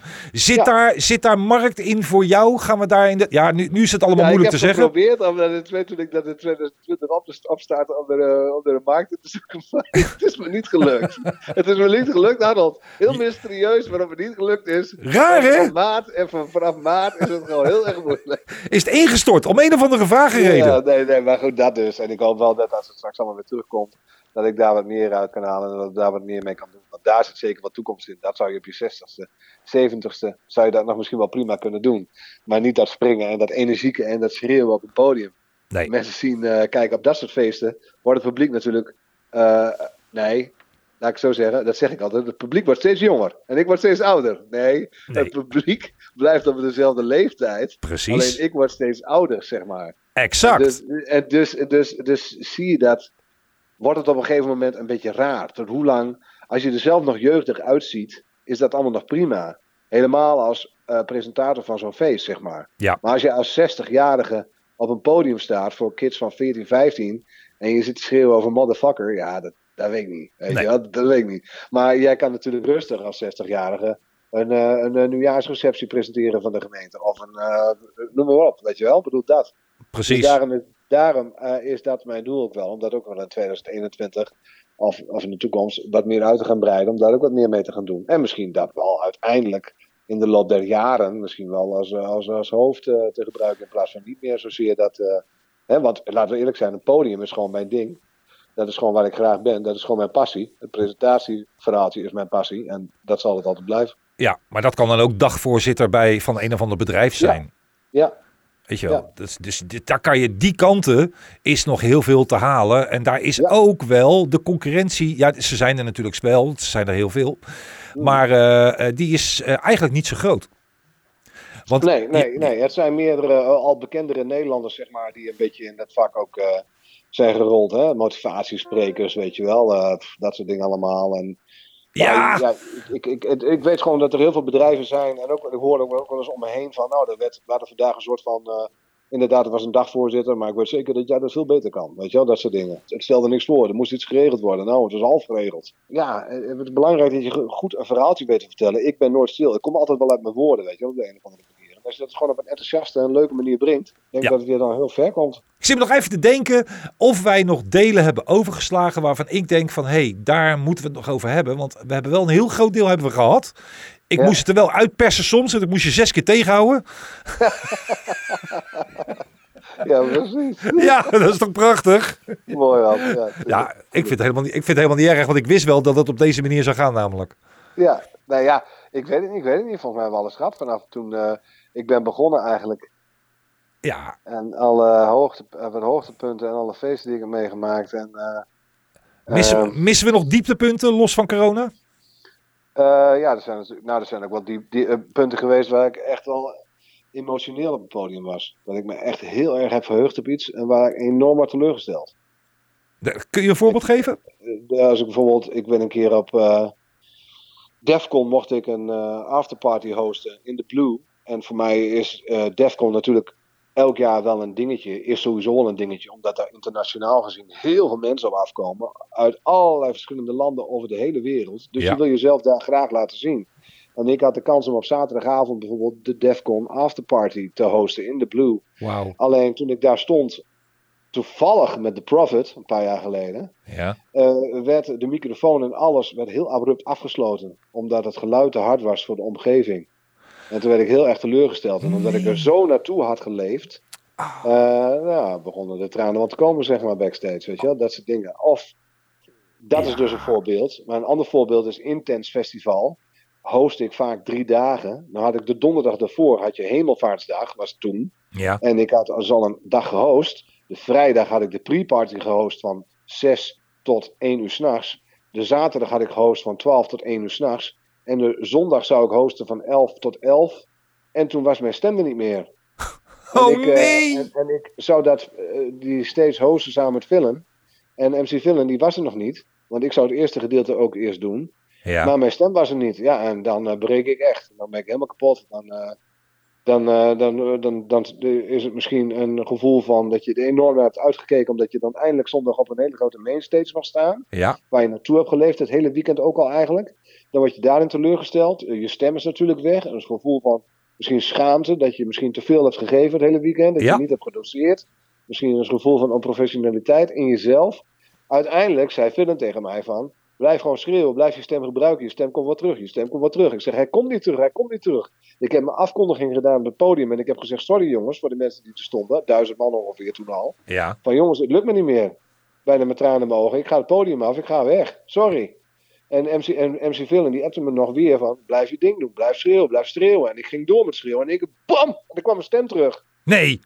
Ik denk, yes, ik zeg, nou ook vast, en dan ga ik door. Ja, toen was mijn stem voor de rest van de dag was er. En toen was het feest uiteindelijk afgelopen om 11 uur. Ja. Ja. toen heb ik de microfoon weggelegd en toen heb ik drie dagen niet kunnen praten, bij wijze van spreken. Nou ja, wel kunnen praten, maar goed, het was echt gebeurd ook. Toen stortte je in, zeg maar. Want het is ook, Ja. het is ook een stukje vermoeidheid natuurlijk. eh, in jezelf, maar ook in je stem. Ja, dan ben je dus bijna 40 uur, wel meer dan 40, veel meer dan 40 uur. Dus 60 uur heb je in 40 dagen, vier, vier dagen heb je 60 uur op het podium gestaan. Ja. Eh, dan, dan is je stem gewoon helemaal weg. Dan kan ik helemaal niks meer. Ik heb gelukkig wel dan mensen altijd bij me die altijd wel dan voor me zorgen. Zo heb ik een, eh, een jongen die elk jaar meegaat. Nou, die had dan 's ochtends alweer thee geregeld met honing en alles erop met munt en weet ik veel wat. En, Ja. eh, wel, ze staan Ja. wel, wel voor me klaar. Dat moet. Ja. Maar ze maken zich allemaal ook niet echt heel erg drastisch zorgen. Dat valt dan mij wel weer al, weet je. Ik zeg van, ja, ik ben de host van vandaag, maar ik heb geen stem meer. Oh, komt wel goed, komt wel goed. Dit is een fucking feest met 10.000 man. Wat zeg jij nou, komt wel goed? Ze, Nee, maar je- ze hadden geen idee hoe ze je moesten steunen. Misschien dat ik de ADHD ben en mij soms drukker maken over dingen waar ik me in eerste instantie niet zo heel erg druk over moet maken. Maar ik maak me dan wel heel erg druk over, weet je wel. Maar gelukkig zijn er nog mensen die zeggen, oh ja, ja, komt wel goed joh.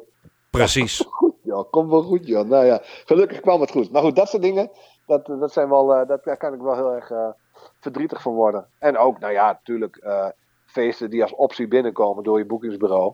En die uiteindelijk er toch weer uit worden gehaald, omdat de optie naar iemand anders is gegaan. Ik had stiekem, heel stiekem, wel een droom. Had ik heel graag nog in Australië willen optreden. En daar had ik een keer een optie voor. Alleen ging die optie niet door. En daarna is die optie nooit weer erin gekomen Ach, omdat ze veelal MC's hebben die al standaard meegaan. En ze maken daar gebruik van lokaal talent ook. Dus, en dat is logisch om de kosten te drukken. Maar ja, goed, dat soort dingen, weet je wel. En, en ik vind het nu goed. Ik heb er nu vrede mee. Ik, heb nu- ik ben hartstikke blij van wat ik krijg en waar ik nog steeds mag staan. En eh, dat ziet er voor nu en voor dit jaar ook nog steeds heel rooskleurig uit. Eh, hoe eerder het eh, mag beginnen, hoe des te beter, zeg maar. We gaan er gewoon vanuit dat het heel snel meer mag, Wouter. ja, tuurlijk, tuurlijk, tuurlijk. tuurlijk. Dat is- allemaal, ja. Super belangrijk, want we zijn er Ja. nou allemaal wel een beetje zat. Moet jij je stem verzekeren? Ehm, nou, ik denk nu niet meer zo, denk ik. Ja, weet ik eigenlijk niet. Ja, misschien ook wel voor de toekomst. Ja, misschien wel. Heb je daar, heb je daar ooit over nagedacht? Nee, nee. Want dan is het nogal gevoelig als jij drie keer doorzakt op een avond. Ja. En je hebt allemaal wel eens dat je met een artiest dat meeschreven bent als je naar een concert bent geweest. Eigenlijk kun je dat niet doen, want je moet je stem eh, eh, maar ik besparen. weet mijn stem wel op de juiste manier te gebruiken. Eh, ik hoor eh, veel MC's die na één nacht of één dag schreeuwen, zeg maar, al schor zijn. Ja. Of gewoon niet meer hun stem op de juiste manier kunnen gebruiken, zeg maar. Als jij je stem op de juiste manier weet te gebruiken en niet te veel kracht zet. Dus je moet het niet vanuit je eh, keel en je longen halen, zeg maar. Vanuit je onderbuik. En zo pers je het naar boven, zeg maar.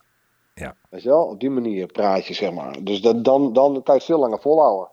Heb je daarvoor, gewoon- heb je daarvoor lukt mij logopedielessen gehad of niet? Nee, nee, nee, helemaal niks. Nee. Gewoon uit jezelf. Ja, Dat is knap. Ja. Ja, ik heb het allemaal zelf ontwikkeld. Improvisatie, eh, geen lessen, eh, just do it. En eh, iedereen is blij en iedereen is altijd, soms krijg ik complimenten. Ook de timing bij mij is heel sterk. Als mensen tegen mij zeggen, we hebben een minuut Wouter. De DJ stopt straks en je hebt een minuut om de afkondiging te doen voordat de vuurwerk begint. Binnen die minuut moet je alles gezegd hebben. En dan begin ik met lullen en dan kijk ik naar de klok. En dan zeg ik op de laatste seconde, thank you. Bam! En dan begint vuurwerk. En dan Ja. hoor je ze gewoon gillen backstage van. Wat? Yes! Ja, het, is, het is net als een intro vol lullen Ja, van een plaat. Ook, ook een vak ik heb apart. altijd wel wat te lullen. Of er nou een woordje bij moet of een woordje af moet. Ja. Komt altijd goed. Ja, ik bedoel, dat is de ervaring, denk ik. Nooit dingen op de radio? Gewoon eh, programma's presenteren? Ja, graag, leuk. Hartstikke leuk. Als, men, als, als mensen mij nu bellen en zeggen van Wouter, we hebben een sidekick nodig. Dan zeg ik van ja, tuurlijk. Komt Ja. er direct aan. Tuurlijk. Ja, Dan moet je, dan moet je gelijk, gelijk doen. Maar dan is er geen... er- eh, nou ja, dat wil je dan niet meer als hobbymatig doen. Maar meer dan professioneel, denk ik. Of denk je dan ook van... Nou, ik ga bij de lokale omroep ergens bij, eh, bij, eh, bij Emmen... ga ik weer eens een keer solliciteren. Nou, ik heb, ik heb wel weer contact gehad met, eh met Zo34, met de lokale omroep van Emmen. En, Ja. eh, Van deze regio, zeg maar. En eh, het is misschien weer de bedoeling om in de toekomst een, eh, een televisieprogramma daar te gaan maken. Eh Wouters Wondere Wereld heet dat. En dat is een programma waarin ik excentrieke Drentenaren op een voetstuk wil zetten. Oh, geweldig. Dus eh, ga ik naar deze Drentenaren, Zuidoost-Drentenaren toe. En dan eh, ga ik een, eh, soort van ja, Joris Linsen met, eh, die op bezoek gaat bij excentrieke mensen uit Nederland, weet je wel.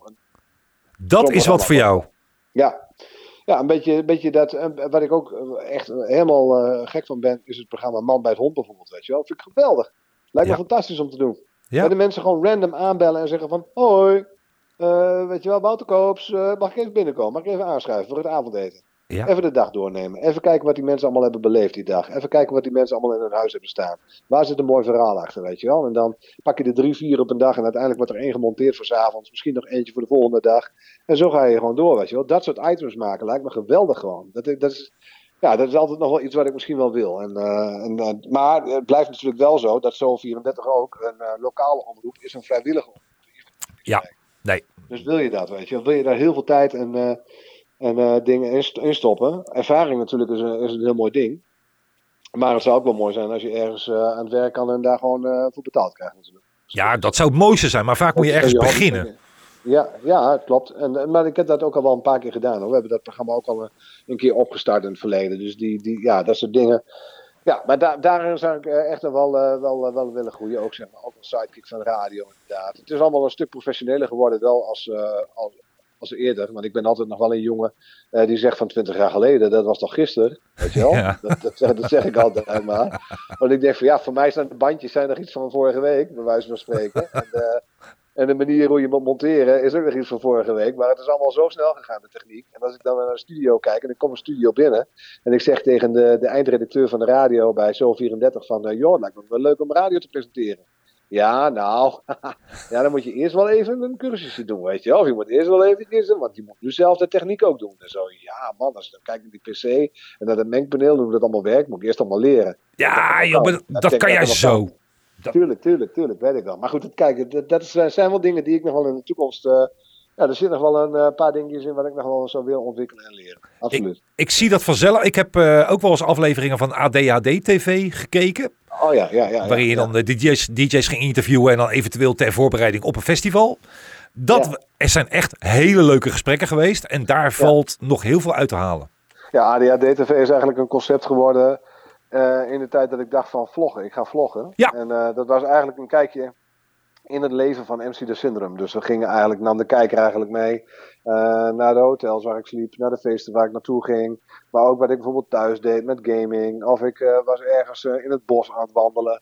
noem maar op, allerlei dingen. Daar zijn tien afleveringen van gemaakt. Staan allemaal op YouTube, ADHD TV. Ja. En toen had ik eigenlijk de intentie om daar nog veel meer mee te doen. Maar ja, zoals alles in mijn leven, ik vind iets heel erg leuk. En dan maak ik er een aantal afleveringen van. Of doe ik het iets. En dan denk ik van, nou, ik wil wel weer wat anders. Eigenlijk is het met het MC-vak nooit, uh, nooit zo geweest. Daar heb ik altijd uh, wel mijn passie voor gehouden. Maar uh, dat soort dingen, ja, je moet er ook maar net tijd voor hebben, weet je wel. Ook voor zo'n vlog en zo'n ADHD-tv. er gaat heel veel tijd in zitten. Precies. En ook tussendoor met de optredens. ik heb daar niet altijd tijd voor om even te gaan vloggen. Je kan het bijna niet allemaal tegelijkertijd doen. Je moet je nee, echt nou ja, een focussen. Organisatie, een organisatie betaalt mij voor, mij uh, voor mijn werk om te MC'en. Die betaalt mij niet om met, met een camera een DJ te interviewen backstage. Waar hun niks aan hebben. Precies. Dat is voor mijzelf, weet je wel. Dus ik moet wel professioneel blijven. En dat, dus op een gegeven moment heb ik dat, heb ik, werd dat steeds minder. En toen dacht ik van ja, nu moet ik gaan zoeken naar onderwerpen. Nu moet ik gaan zoeken naar invulling. En als ik moet gaan zoeken, dan is voor mij de lol eraf. Het moet Ja. allemaal spontaan gaan. Het moet leuk zijn voor de kijker ook.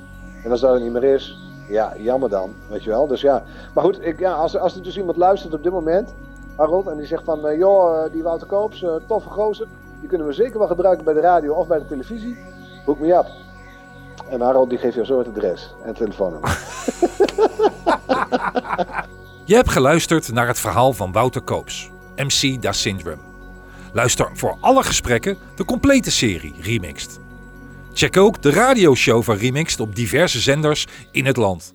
Kijk voor de locaties remixed-show.nl. Dat is remixed, R-M-X-D, show.nl. Tot de volgende keer.